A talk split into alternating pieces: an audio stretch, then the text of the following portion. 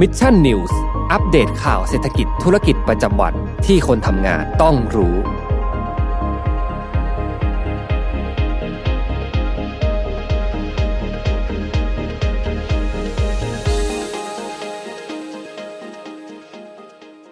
วัสดีครับยินดีต้อนรับเข้าสู่รายการ Mission News Live นะครับประจำวันจันทร์ที่ 27 ธันวาคม 2564 นะครับอยู่กับผมแจ็คทีลาติอีกเช่นเคยนะครับ6โมงตรงแบบนี้มารับชมรับฟังข่าวสารสำหรับคนทำงานกันนะครับอ่าไปๆมาๆเนี่ยก็ถือได้ว่าเป็นสัปดาห์สุดท้ายของปีแล้วนะครับในปีนี้อ่าไม่แน่ใจว่ามีเรื่องดีๆ อะไรเกิดขึ้นบ้างนะครับ เพราะว่าอย่างที่เราทราบกันดีนะฮะเรื่องราวของสถานการณ์โควิด -19 นะครับในช่วงนี้เนี่ยเรียกได้ว่าน่าเป็นห่วงจริงๆนะครับไม่ว่าจะเป็นทั้งในระดับโลกนะครับในทวีปยุโรปสหรัฐอเมริกาเอ่ยนะครับฝรั่งเศสเนี่ยวันนี้ผู้ติดเชื้อทะลุ1 0 0 0 0แสนคนเป็นที่เรียบร้อยแล้วนะครับ หลังจากที่ผ่านช่วงของวันคริสต์มาสมานะฮะขณะที่ในไทยเองเนี่ยในวันนี้นะครับ เราก็มีรายงานนะครับว่าในตอนนี้ปัจจุบันนะครับประเทศไทยของเรามีผู้ติดเชื้อโควิด -19 สายพันธุ์โอมิครอน เป็น 514 ราย เป็นที่เรียบร้อยแล้วนะครับ เดี๋ยววันนี้เนี่ยจะมาแจกแจงรายละเอียดกันอีกทีนึงนะครับว่าส่วนใหญ่แล้วนะครับเป็นผู้ติดเชื้อจากช่องทางใดบ้างนะฮะอย่างที่เราทราบกันดีว่าก่อนหน้านี้โอมิครอนจะเกี่ยวข้องกับการเดินทางเข้ามายังประเทศไทยของเราซะมากกว่านะฮะเพราะฉะนั้นแล้ววันนี้จับตาดูดีๆ เลยนะครับ ก็ต้องบอกว่ายืนยันแล้วนะครับ ตอนนี้ว่ามีการแพร่ระบาดของเชื้อโควิด -19 สายพันธุ์โอมิครอน ในประเทศเป็นที่เรียบร้อยแล้วนะครับอะสวัสดีทุกท่านกันด้วยนะครับ ก็ใครที่เข้ามาแล้วนะครับ ก็สามารถทักทายพูดคุยกันเข้ามาได้นะครับ สวัสดีคุณนิชานันด้วยนะครับ บอกว่าเดี๋ยวมาดูย้อนหลังนะครับขอบคุณมากๆเลยนะครับ สวัสดีคุณกฤตเมธนะครับ แล้วก็สวัสดีคุณแชมป์สวัสดีคุณคริสด้วยนะครับ ขอให้วันนี้นะครับเป็นวันเริ่มต้นสัปดาห์ที่ดีกันด้วยนะฮะก่อนที่เราจะเข้าสู่ช่วงของการเฉลิมฉลองเทศกาลส่งท้ายปีเก่าต้อนรับปีใหม่กันนะครับ ไปกันที่ข่าวแรกเลยนะฮะมาอัปเดตเรื่องของสถานการณ์โควิด -19 โอมิครอนให้รับทราบกันสักนิดหนึ่งนะครับ เพราะว่าในวันนี้เองเนี่ยมีทั้งในเรื่องของการรายงานจำนวนผู้ติดเชื้อที่เพิ่มสูงมากขึ้นนะครับ หลังจากที่สัปดาห์ที่แล้วเนี่ยประมาณ 200 กว่ากว่ารายเท่านั้นนะฮะวันนี้เนี่ยวันจันทร์นะครับ ผ่านช่วงเสาร์อาทิตย์ไปเนี่ยกลับมาอีกทีหนึ่ง514 รายเป็นที่เรียบร้อยแล้วนะครับ ก็เดี๋ยวเรามาดูกันเลยนะครับ เริ่มกันที่อ่อ วันนี้นะครับสบคเองนะครับ โดยแพทย์หญิงอภิสมัยนะครับศรีรังสรรค์นะครับ ทางด้านของผู้ช่วยโฆษกสบคนะครับได้ออกมารายงานถึงสถานการณ์การแพร่ระบาดของโรคโควิด -19 ภายในประเทศนะฮะโดยในบางช่วงบางตอนเนี่ยแน่นอนว่ามีการพูดถึงผู้ติดเชื้อโควิด -19 สายพันธุ์โอมิครอนเป็นที่เรียบร้อยแล้วด้วยนะครับ โดยพบว่าประเทศไทยนะครับในปัจจุบันนี้เนี่ยพบผู้ติดเชื้อโควิด -19 สายพันธุ์โอมิครอนสะสม ทั้งหมดเลยนะครับอยู่ที่ 514 รายด้วยกัน โดย 1 ใน3เนี่ยเป็นผู้สัมผัสติดเชื้อในประเทศ เพราะฉะนั้นแล้วยืนยันนะฮะว่ามีการติดเชื้อภายในประเทศเป็นที่เรียบร้อยนะครับคลัสเตอร์ที่น่าสนใจแล้วก็เรียกได้ว่าน่ากังวลเป็นอย่างมากนะครับ ก็คือคลัสเตอร์ที่กาฬสินธุ์ทำไมผมถึงบอกว่าค่อนข้างน่ากังวลนะครับเพราะว่าคลัสเตอร์ที่กาฬสินธุ์เนี่ยอย่างที่อย่างที่ผมได้รายงานไปว่าเป็นเคสของสามีภรรยาใช่ไหมฮะที่เดินทางกลับมาจากประเทศเบลเยียม นะครับ หลังจากนั้นเนี่ยพอมาถึงที่กรุงเทพมหานครเสร็จปุ๊บเดินทางต่อนะครับจากกรุงเทพมหานครโดยเครื่องบินนะครับ โดยสายการบินพาณิชย์ไปที่จังหวัดขอนแก่น หลังจากนั้นเดินทางต่อไปยังจังหวัดกาลสินนะฮะสิ่งที่เกิดขึ้นเลยก็คือว่าสามีภรรยาคู่นี้นะครับ ปรากฏว่ามีประวัติเดินทางไปรับประทานอาหารในผับที่เขตเทศบาลเมืองกาลสินนะฮะผับนี้มีชื่อว่าผับตลาดโรงสีนะฮะใครอยู่จังหวัดกาลสินเนี่ย คอมเมนต์กันเข้ามาพูดคุยได้นะฮะผับตลาดโรงสีนะครับ เป็นเหตุให้พบผู้ติดเชื้อที่เป็นพนักงานเสิร์ฟแล้วก็ผู้ที่เข้ามาใช้บริการภายในร้านอาหารเนี่ยอีกจำนวน 125 รายด้วยกันนะครับ 125 รายนี้คือผู้ยืนยันว่าติดเชื้อโควิด -19 นะครับ แต่ว่าใน 125 รายนี้เนี่ยรอยืนยันสายพันธุ์อีก 97 รายด้วยกันนะครับ นี่ถือว่าเป็นคลัสเตอร์ใหญ่นะครับที่กาลสิน 125 ราย นอกเหนือจากที่ผับตลาดโรงสีแล้วนะครับคลัสเตอร์นี้เนี่ยยังมีส่วนเชื่อมโยงไปกับคลัสเตอร์ที่จังหวัดอุดรธานีที่มีรายงานติดเชื้อ 6 ราย แล้วก็จังหวัดลำพูนอีก 4 รายเป็นที่เรียบร้อยนะครับ ตอนนี้ที่ขอนแก่นแล้วก็มหาสารคามเองเนี่ยกำลังอยู่ในช่วงของการสืบสวนโรคจากคลัสเตอร์นี้ด้วย เช่นเดียวกันนะครับคลัสเตอร์นี้คลัสเตอร์ใหญ่นะครับที่ภาคตะวันออกเฉียงเหนือหรือว่าภาคอีสานของบ้านเรานั่นเองนะครับที่กาฬสินธุ์ ขณะเดียวกันนะครับคลัสเตอร์อื่นๆเนี่ยก็จะมีคลัสเตอร์ที่เป็นผู้ที่ไปเดินทางแสวงบุญนะครับยังประเทศซาอุดิอาระเบียนะครับที่จังหวัดปัตตานี 7 รายด้วยกันนะครับ ส่วนที่เหลือเนี่ยก็จะเป็นที่กทมนะครับกรุงเทพมหานครภูเก็ตกระบี่นะครับแล้วก็อย่างที่ผมได้บอกไปนะก็จะไปรวมกับกลุ่มคลัสเตอร์ที่กาฬสินธุ์นั่นเองนะครับ ทั้งหมดทั้งมวลนี้ทำให้ประเทศไทยของเรานะครับ มีผู้ป่วยติดเชื้อโควิด -19 สายพันธุ์โอมิครอน ภายในประเทศแล้ว47 รายด้วยกันนะครับ147ราย รอยืนยันสายพันธุ์อีก 97 รายนะครับก็รวมๆตอนนี้ยืนยันแล้ว 50 รายนะครับที่ระบาดภายในประเทศเท่านั้นนะครับยังไม่นับรวมถึงผู้ที่เดินทางมาจากต่างประเทศนะครับ ซึ่งแน่นอนนะครับว่าคุณหมออภิสมัยเองเนี่ยได้มีการกล่าวต่อด้วยนะครับว่าในในเบื้องต้นในตอนนี้นะครับทางสบคเอง จากการที่มีการเฝ้าติดตามอาการนะครับของผู้ป่วย 41 รายด้วยกันที่ติดเชื้อโควิด -19 สายพันธุ์โอมิครอน ก็ยังย้ำอีกทีหนึ่งนะครับว่าอาการเนี่ยน้อยมากนะครับ อย่างเช่น อาการส่วนใหญ่เลยที่จะมีก็คืออาการไอนะครับ 54%อาการเจ็บคอ 37%ไข้ 29%นะครับซึ่งโอเคละนะครับอาการอาจจะไม่รุนแรงเท่าโควิด -19 สายพันธุ์เดลต้าแต่ว่าทางสบคบอกว่า พออาการไม่มากเนี่ยนะครับจึงทำให้การสังเกตอาการ ทำได้ยาก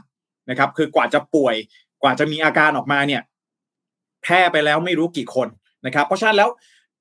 ไม่ไม่รุนแรงไม่ได้แปลว่าเราไม่ต้องกลัวนะฮะไม่รุนแรงเนี่ย แปลว่าเราต้องระมัดระวังมากยิ่งขึ้นนะครับ โดยเฉพาะอย่างยิ่งผู้ที่เดินทางเข้าประเทศนะครับ เดินทางมาจากต่างประเทศเนี่ย จะต้องยิ่งระมัดระวังเลยนะครับในขณะเดียวกันนะครับ ล่าสุดเนี่ยอย่างที่ผมเคยรายงานไปเมื่อวันศุกร์ที่ผ่านมานะครับ ว่าได้มีการเก็บ ข้อมูลตัวอย่างนะฮะแล้วก็มาคิดเป็นสัดส่วนว่าเออในกลุ่มตัวอย่างเนี่ยนะครับมีผู้ติดเชื้อโควิด -19 สายพันธุ์โอมิครอนคิดเป็นกี่เปอร์เซ็นต์นะฮะถ้าหากว่าเราย้อนไปนะครับในช่วงวันที่ 20 ถึงวันที่23ธันวาคมเนี่ยนะครับกลุ่มตัวอย่างตอนนั้นเนี่ย874 รายนะครับพบเป็นโควิด -19 สายพันธุ์โอมิครอน6เอ่อ16.2%นะครับที่เหลือเนี่ยยังเป็นโควิด -19 สายพันธุ์เดลต้าอยู่นะครับ แต่พอขยับมาเป็นกลุ่มตัวอย่างใหม่นะครับที่ทางสบคเองได้มีการรายงานในวันนี้เนี่ยคือกลุ่มตัวอย่างของระหว่างวันที่ 24 ถึง 26 ธันวาคมก็คือช่วงคริสต์มาสที่ผ่านมานะครับ ผลเนี่ยปรากฏว่าภาพรวมทั้งประเทศนะครับ จากจำนวนตัวอย่าง 698 ตัวอย่าง พบว่าเชื้อโควิด -19 สายพันธุ์เดลต้านะครับตอนนี้เนี่ยจากเดิมที่ 83.8%นะครับสัดส่วนล่าสุดเสาร์อาทิตย์ที่ผ่านมาเนี่ยกลายเป็น 55.4%แล้วนะครับ ส่วนโอมิครอน อยู่ที่ 44.3%ถือได้ว่ามีการเพิ่มขึ้นอย่างมีนัยสำคัญนั่นเองนะฮะก็เอาเป็นว่าในช่วงนี้นะครับโอมิครอนเองมาแล้วนะครับเข้ามาในเมืองไทยเป็นที่เรียบร้อยอย่างที่ผมได้บอกไปนะครับผมคิดว่าสิ่งนี้เนี่ยเราน่าจะทราบกันดีนะครับ โดยเฉพาะอย่างยิ่งในช่วงของเทศกาลส่งท้ายปีเก่าต้อนรับปีใหม่ที่กำลังจะมาถึงนี้เนี่ยก็อาจจะทำให้เราจะต้องระมัดระวังกันเพิ่มเติมมากยิ่งขึ้นนะฮะเชื่อว่าตอนนี้เนี่ยผมต้องบอกอย่างนี้ก่อนว่า สิ่งที่มันยากลำบากมาก นะครับสำหรับโควิด -19 สายพันธุ์โอมิครอนเนี่ยโอเคละอย่างที่ผมบอกไปอาการไม่รุนแรงนะครับ แต่หนึ่งสังเกตได้ยากนะครับเชื้อเนี่ยอยู่ในระยะฟักตัวได้นานนะครับ กว่าที่จะมีอาการกว่าที่เราจะรู้ว่าเราป่วย เราก็อาจจะเดินทางไปไหนมาไหนกันซะเยอะแล้วนะครับ ไปหลากหลายสถานที่กันมาแล้วนะครับ สิ่งนี้เนี่ยมันก็จะทำให้การควบคุมโรคมันเป็นไปได้ยากมากยิ่งขึ้นนะครับ จึงทำให้ทางด้านของกระทรวงสาธารณสุขนะครับ คือกระทรวงสาธารณสุขเองเนี่ยนะครับโดยคุณหมอกิติภูมิวงรจิตนะครับปลัดกระทรวงสาธารณสุขเนี่ยได้มีการออกมาเปิดเผยถึงสถานการณ์โควิด -19 สายพันธุ์โอมิครอน เช่นเดียวกันนะครับ ซึ่งข้อมูลเนี่ยก็จะสอดคล้องกับที่ทางสบคได้รายงานไปนะฮะว่าภาพรวมทั้งหมดเนี่ย 514 รายนะครับ ก็พบว่าผู้ป่วยสายพันธุ์โอมิครอนเนี่ยเพิ่มขึ้นในไทยอย่างมีนัยสำคัญนะครับ จากข้อมูลของกระทรวงสาธารณสุขนั่นเองนะครับ โดยกระทรวงสาธารณสุขเนี่ยเปิดเผยว่าในช่วง 2-3 วันนี้นะครับที่ผ่านมาเนี่ยยอดผู้ป่วยโอมิครอนเพิ่มขึ้นหลัก 90ถึง100 รายต่อวันนะครับ อย่างไรก็ตามเนี่ยส่วนใหญ่ยังพบเป็นผู้เดินทางมาจากประเทศในแถบทวีปยุโรปนะครับสหรัฐอเมริกาแอฟริกา แล้วก็ตะวันออกกลางนะครับ ส่วนใหญ่ไม่มีอาการนะครับ แล้วก็อาการไม่รุนแรงเท่าสายพันธุ์เดลต้านะครับ บางรายมีอาการปอดอักเสบแต่ไม่หนักมากนะครับในขณะเดียวกันสิ่งที่น่ากังวลเลยก็คือว่าโควิดโอมิครอน ยังสามารถติดได้ในผู้ที่ฉีดวัคซีนครบแล้วทั้ง 2 โดสนั่นเอง อันนี้ก็เป็นเรื่องที่ทำให้การควบคุมนะครับการแพร่ระบาดของโรคเนี่ยทำได้ยากนะครับ วันนี้เนี่ยทางด้านของกระทรวงสาธารณสุขเองจึงได้มีการออกมาเปิดเผยถึงฉากทัศน์นะครับฉากทัศน์เนี่ยถ้าเป็นภาษาไทยเราอาจจะไม่เข้าใจนะครับแต่ผมพูดแบบนี้แล้วกันว่าเป็น scenario นะครับอย่างที่ Mission to the Moon เดี๋ยวใช้คำใช้คำนี้บ่อยมากนะฮะคือคำว่า scenario เวลาที่เรามีสถานการณ์อะไรต่างๆ ที่ มันจะต้องมีการมองไปข้างหน้ามีการ forecast คาดการณ์สิ่งที่จะเกิดขึ้นในอนาคตเนี่ยนะครับ ก็จะมีการแบ่งเป็น scenario ตามปัจจัยต่างๆนะครับ วันนี้เนี่ยทางกระทรวงสาธารณสุขเองนะครับ ก็ได้มีการแถลงข่าวนะครับ เปิดเปิดเผยถึงฉากทัศน์การแพร่ระบาด และการปฏิบัติตัวของประชาชนนะครับว่าตั้งแต่ในช่วงปลายปีแบบนี้นะครับ จนถึงในช่วงของไตรมาสที่หนึ่งเนี่ย มันมี possibility หรือมีความเป็นไปได้อะไรบ้างนะครับ ที่มันจะเกิดขึ้นนะครับ โดยฉากทัศน์ที่น่าสนใจเนี่ยก็พูดง่ายๆว่ามี3 scenario ด้วยกันนะครับ scenario ที่1เนี่ยก็คือเป็น least favorable นะครับก็คือเป็นฉากทัดที่เราไม่อยากให้เกิดขึ้นมากที่สุดนะครับ มาดูในช่องของ infectivity นะครับก็คือการแพร่ระบาดนะครับเขาบอกว่าการแพร่ระบาดเนี่ยไฮเลยนะครับ อัตราการแพร่เชื้อเพิ่มขึ้นจากการแพร่ระบาดของโอมิครอนภายในประเทศนะครับ แต่ ความรวดเร็วในการฉีดวัคซีนเนี่ยยัง normal อยู่ครับยังเป็นไปอย่างปกติอยู่นะครับเอ่อก็คือว่าฉีดวัคซีนได้ใกล้เคียงกับช่วงเดือนพฤศจิกายน แล้วก็เดือนธันวาคมนะครับ เฉลี่ยประมาณ 2-3 ล้านโดสต่อสัปดาห์นะครับ สิ่งที่จะเกิดขึ้นเลยก็คือว่า default นะครับสุดท้ายเลยก็คือว่าถ้าประชาชนให้ความร่วมมือน้อย ไม่มีการป้องกันขณะทำกิจกรรมรวมคน สถานประกอบการจัดกิจกรรมไม่สามารถปฏิบัติตาม universal prevention ต่างๆ นานาได้เนี่ย สิ่งนี้นะครับ อาจจะทำให้ในช่วงเดือนมีนาคมถึงเดือนกรกฎาคมนะครับจำนวนผู้ติดเชื้อสะสมรายวันของไทยอาจจะแตะที่ระดับ 30,000 รายต่อวันนะครับ อันนี้เป็นฉากทัศน์แรกหรือเป็น scenario แรกนะครับ เป็น worst case scenario นะครับ ต่อมาเลยนะครับ เป็นฉากทัศน์ที่2นะครับ หรือว่าเป็น possible scenario นั่นเองนะครับ โอกาสติดเชื้อนะครับ ปัจจัย factor ทุกอย่างเนี่ยยังเหมือนเดิมนะครับ ก็คือมีการแพร่ระบาด ของโอมิครอนภายในประเทศนะครับการฉีดวัคซีนเนี่ยครับ normal pace นะครับยังเป็นฉีดวัคซีนได้เฉลี่ย 2-3 ล้านโดสต่อต่อสัปดาห์นะครับแต่ภาคประชาชนนะครับให้ความร่วมมือนะครับทำปฏิบัติตนในเรื่องของ universal prevention ต่างๆนะครับสถานประกอบการจัดกิจกรรม แล้วก็ทำในเรื่องของวัคซีน universal prevention covid free setting ATK ต่างๆเนี่ยตรงนี้นะครับก็คาดการว่า possible scenario ที่สามารถจะเป็นไปได้ ก็อาจจะส่งผลให้ในช่วงเดือนมีนาคมถึงกรกฎาคมปีหน้านี้นะครับ จะมีผู้ติดเชื้อประมาณ 15,000 รายต่อวัน เสียชีวิตอยู่ที่ราวๆ60ถึง70 คนต่อวันนะครับ ในขณะที่ best case scenario นะครับก็คือว่าเราสามารถควบคุมการแพร่ระบาดของโอมิครอนให้ไม่สูงมากนักได้นะครับ วัคซีนฉีดได้เร็วนะครับ โดยเฉพาะอย่างยิ่งเรื่องของวัคซีนเข็มบูสเตอร์โดสหรือว่าเข็มกระตุ้นภูมินะครับ ประชาชน highly strict นะครับให้ความร่วมมืออย่างเต็มที่นะครับสถานประกอบการต่างๆนะครับปฏิบัติตาม universal prevention อย่างเคร่งครัดนะครับ best case นี้นะครับอันนี้คือ best case ที่เราหวังเอาไว้นะครับ แต่ว่า possible case ตอนนี้เนี่ยนะครับก็คือฉากทัดที่ 2 ก็คือประมาณ 15,000 รายต่อวันนั่นเองนะครับ นี่นะฮะถ้าเราลองดูนะครับ อันนี้เป็นคาดการผลของมาตรการการป้องกันควบคุมโรคนะครับในไตรมาสที่1 ลองดูนะฮะว่าอย่างไรก็ตามเนี่ยถ้าผมมองตอนนี้นะครับมันก็มีความน่ากังวลเหมือนกันที่สุดท้ายแล้วนะครับไม่ว่าจะเป็นในกรณีไหนก็ตามนะครับฉากทัดไหนก็ตามนะครับ ผู้ติดเชื้อรายวันอาจจะแตะหลัก 1 0,000 รายต่อวันหรือเปล่านะครับ อันนี้ก็เป็นสิ่งที่น่าจับตามองนะครับเรื่องของการล็อกดาวน์ผมคิดว่าอาจจะยังไกลนะครับ อาจจะยังไม่ต้องอขึ้นมาพูดถึงประเด็นของเรื่องของการล็อกดาวน์ในตอนนี้นะครับ แต่เราต้องรอดูว่า หลังจากปีใหม่นะครับจำนวนผู้ติดเชื้อจะปรับตัวเพิ่มสูงขึ้นอย่างมีนัยสำคัญตามที่ทางกระทรวงสาธารณสุขเขาได้มีการคาดการไว้หรือไม่นะครับ หลังจากนั้นเนี่ยผมเชื่อว่าความชัดเจนของมาตรการภาครัฐจะเป็นอย่างไรนะครับ เดี๋ยวเรามาว่ากันอีกทีหนึ่งเพราะฉะนั้นตอนนี้สถานการณ์การแพร่ระบาดของโควิด -19 ในปัจจุบันนี้จะต้องดูเป็นรายวันรายสัปดาห์กันต่อไปนะครับ แต่ว่าวันนี้กระทรวงสาธารณสุขออกมาคาดการณ์แล้วนะครับว่า อาจจะถึงระดับ 10,000 รายต่อวันนั่นเองนะครับ ล่าสุดนะครับทางด้านของกระทรวงสาธารณสุขเองนะครับ ได้มีการประกาศแจ้งเตือนระดับที่3นะครับขอความร่วมมือประชาชนสถานประกอบการปฏิบัติตามมาตรการ COVID Free Setting อย่างเคร่งครัดนะครับ แล้วก็ชะลอการเดินทางออกไปยังต่างประเทศนะครับ แล้วก็ขอให้พ้นช่วงเทศกาลปีใหม่ไปก่อนนะฮะค่อยมาคิดถึงเรื่องของการเดินทางออกนอกประเทศกันอีกครั้งหนึ่งนะครับ แล้วก็ แนะนำให้ปฏิบัติงานที่บ้านนะครับหลีกเลี่ยงการเจอผู้คนแล้วก็เพื่อลดการแพร่กระจายของเชื้อโควิด -19 นั่นเองนะฮะตอนนี้เป็นการแจ้งเตือนระดับที่3นะครับก็รอดูนะครับว่าในช่วงนี้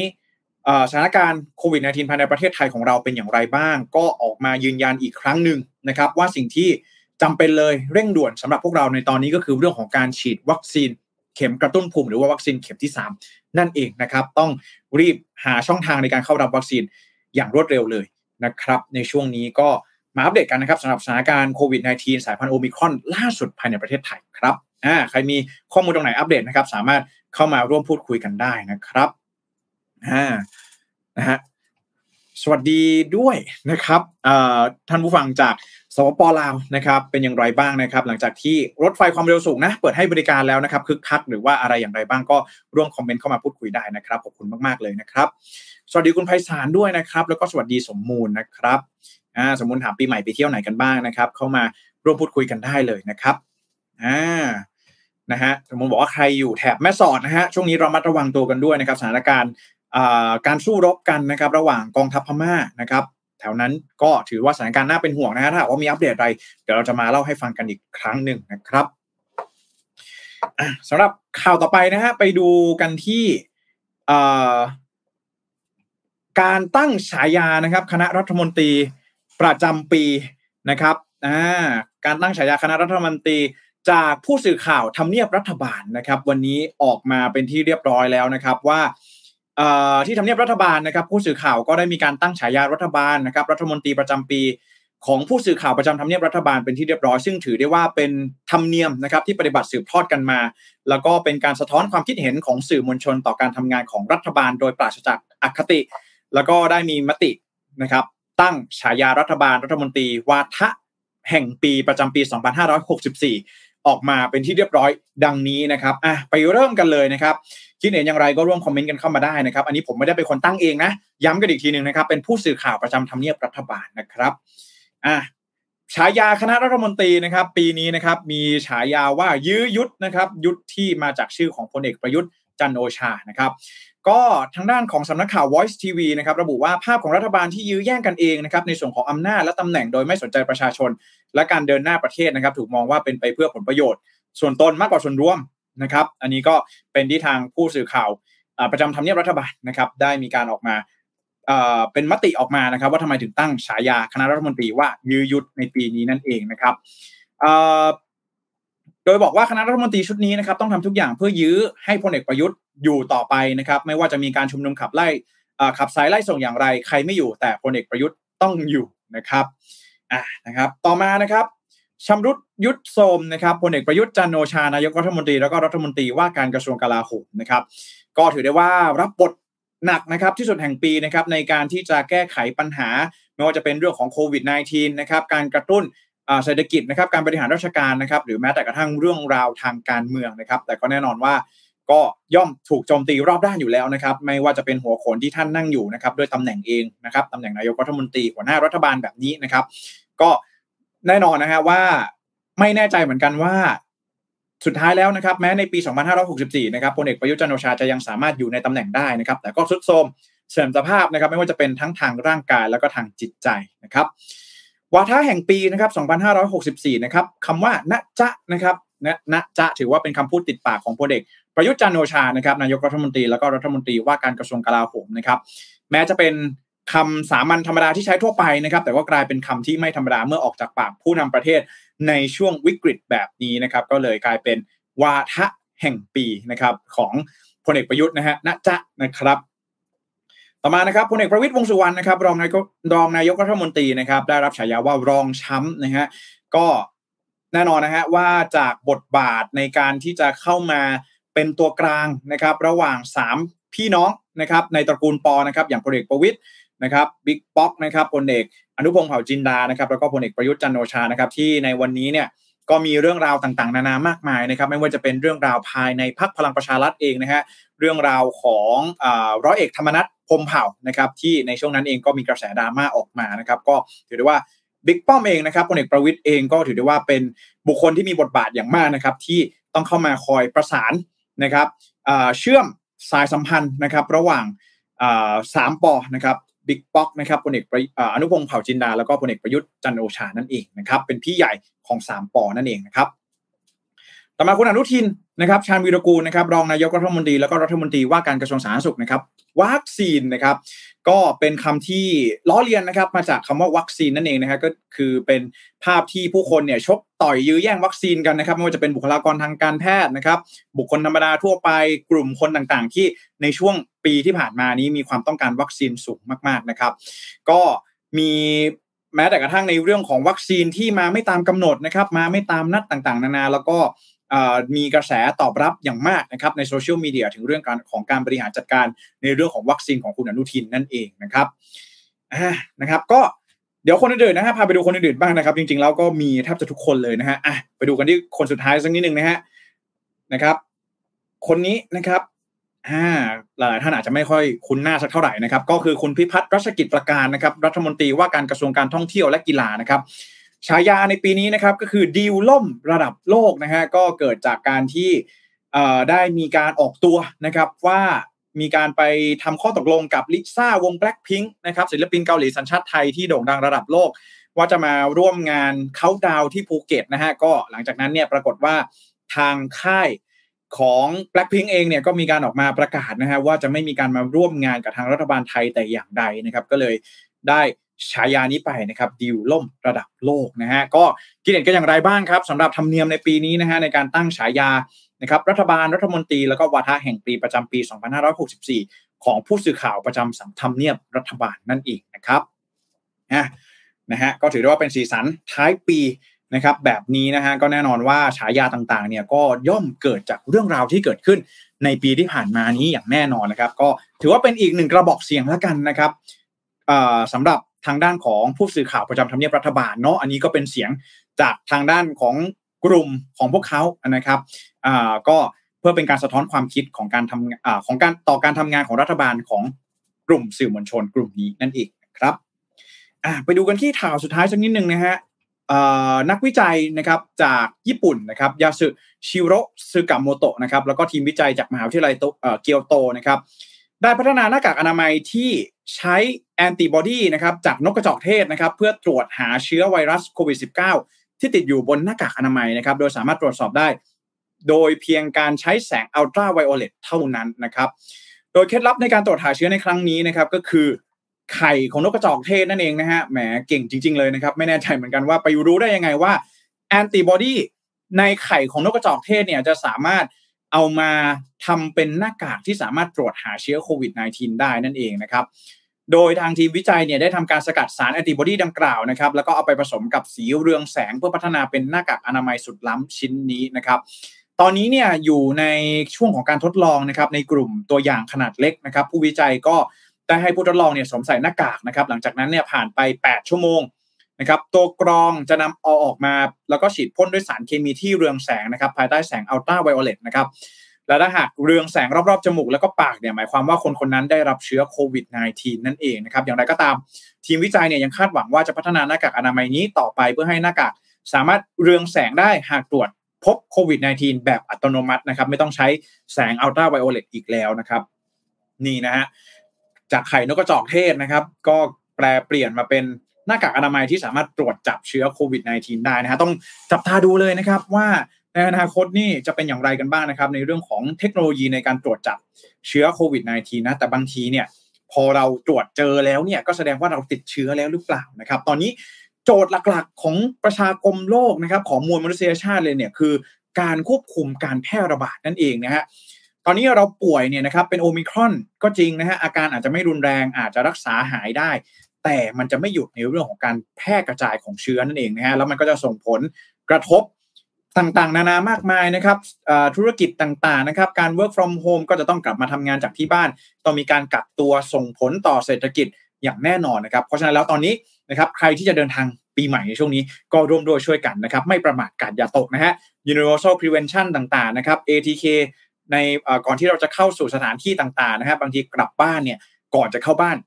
ตรวจ ATK สักครั้งหนึ่งนะครับ ATK สักครั้งหนึ่งก่อนเข้าบ้านเพื่อ make sure นะครับว่าเราเนี่ยไม่ติดเชื้ออย่างแน่นอนนะครับอะในช่วงท้ายปีแบบนี้นะครับก็ฝากความห่วงใยนะครับจากผมทีมงานมิชชั่นทูดมูลแล้วก็สมมูลให้กับทุกๆท่านด้วยนะครับเดินทางกลับบ้านอย่างปลอดภัยนะครับ เดินทางกลับบ้านท่องเที่ยวนะครับ ขอให้มีความสุขในช่วงเทศกาลส่งท้ายปีเก่าต้อนรับปีใหม่แบบนี้ด้วยนะครับอ่าสมมูลบอกว่าเราต้องมีฉายากันบ้างแล้วครับ โอ้เรามีฉายาอะไรกันดีฮะในปีนี้นะครับนะ สมมูลลองคิดให้พี่หน่อยได้ไหมฮะนะครับใครลองคิดกันเข้ามาได้เลยนะครับคอมเมนต์กันเข้ามาบอกได้นะครับฉายาปี 2564สำหรับ Mission to the Moon สำหรับ Mission News หรือว่าสำหรับสมมูลนะครับก็คอมเมนต์กันเข้ามาได้นะครับในท้ายรายการแบบนี้ก็ชวนพูดชวนคุยกันนะครับอขอบคุณทุกท่านมาก ๆนะครับ ที่เข้ามารับชมรับฟังนะครับรายการของเราในวันนี้นะะแล้วก็ช่วยสมบูรณ์ประชาสัมพันธ์สักนิดนึงนะฮะอาจจะยาวสักนิดนึงเอ่อ นะครับสำหรับใครที่ติดตามเพจ Mission to the Moon แล้วรู้สึกว่าอยากจะมีเนื้อหาสาระทางด้านของสายบันเทิงเข้ามาเติมเต็มในชีวิตกันบ้างนะฮะในช่วงที่มันเครียดๆแบบนี้นะครับ ก็สามารถที่จะติดตามรายการ f i Not f i l e ของเราได้เลยนะ เป็นรายการพอดแคสต์นะครับ ผ่านทางช่อง Mission to Pluto นะครับ เพจน้องของ Mission to the Moon ของเรานั่นเองนะครับ ในช่วงนี้เนี่ยทางรายการ f i Not f i l e เองเนี่ยก็ได้มีการจัดงานด้วยนะครับในวันที่ 22 มกราคมนะครับรายการ f i Not f i l e on site นะครับเปิดแฟ้มลับโชคดีระทึกนะครับฉลองครบรอบ 2 ปีเปิดห้องเรา episode ที่ 100 แบบสดๆ เลยนะครับ จริงๆ แล้วตอนนี้มีการเปิดขายบัตรเป็นที่เรียบร้อยแล้วนะครับ ใครที่อยากจะไปงานอีเวนต์ต่างๆ นะในช่วงนี้นะลองดูเลยนะครับ รายการสำหรับงาน f i n a l f i l e on site นะครับ ก็ฝากไว้ด้วยนะ ตอนนี้ ใครที่สนใจนะครับ บัตรนะ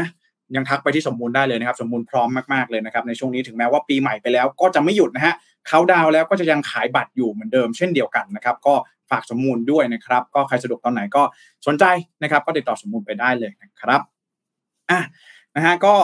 ประมาณนี้นะครับสำหรับการรายงานข่าว Mission News Live ประจำวันนี้นะครับสำหรับวันพรุ่งนี้ถ้าว่ามีสถานการณ์อะไรเอามาอัปเดตกันก็เดี๋ยวผมจะหยิบยกเอามาเล่าให้ฟังกันอีกทีหนึ่งนะครับขออนุญาตอ่านคอมเมนต์ก่อนที่เราจากลากันวันนี้สักนิดหนึ่งนะครับ สวัสดีคุณจอยด้วยนะครับ แล้วก็คุณไพศาลนะครับ บอกว่าคิดว่ารัฐมนตรีสาธารณสุขจะได้ฉายาโควิดกระจอกซะอีกนะครับแม่อาจจะมีคนเสนอมาบ้างนะฮะแต่ว่าอาจจะไม่ผ่านที่ประชุมของทางด้านผู้สื่อข่าวทำเนียบรัฐบาลหรือเปล่านะครับอ่านะครับ สวัสดีคุณวาริศด้วยนะครับ บอกว่ามาถึงก็จบเลยนะครับ ไม่เป็นไรนะครับ รับชมรับฟังย้อนหลังได้ขอบคุณคุณวาริศมากๆเลยนะครับอะเข้ามาแล้วก็อย่าลืมกดไลค์กดแชร์เป็นกำลังใจให้กันด้วยนะครับขอบคุณมากๆล่วงหน้าเลยเดี๋ยว มาเจอกันในวันพรุ่งนี้อีกทีหนึ่งหกโมงตรงนะครับ สวัสดีครับมิชชั่นนิวส์อัปเดตข่าวเศรษฐกิจธุรกิจประจำวันที่คนทำงานต้องรู้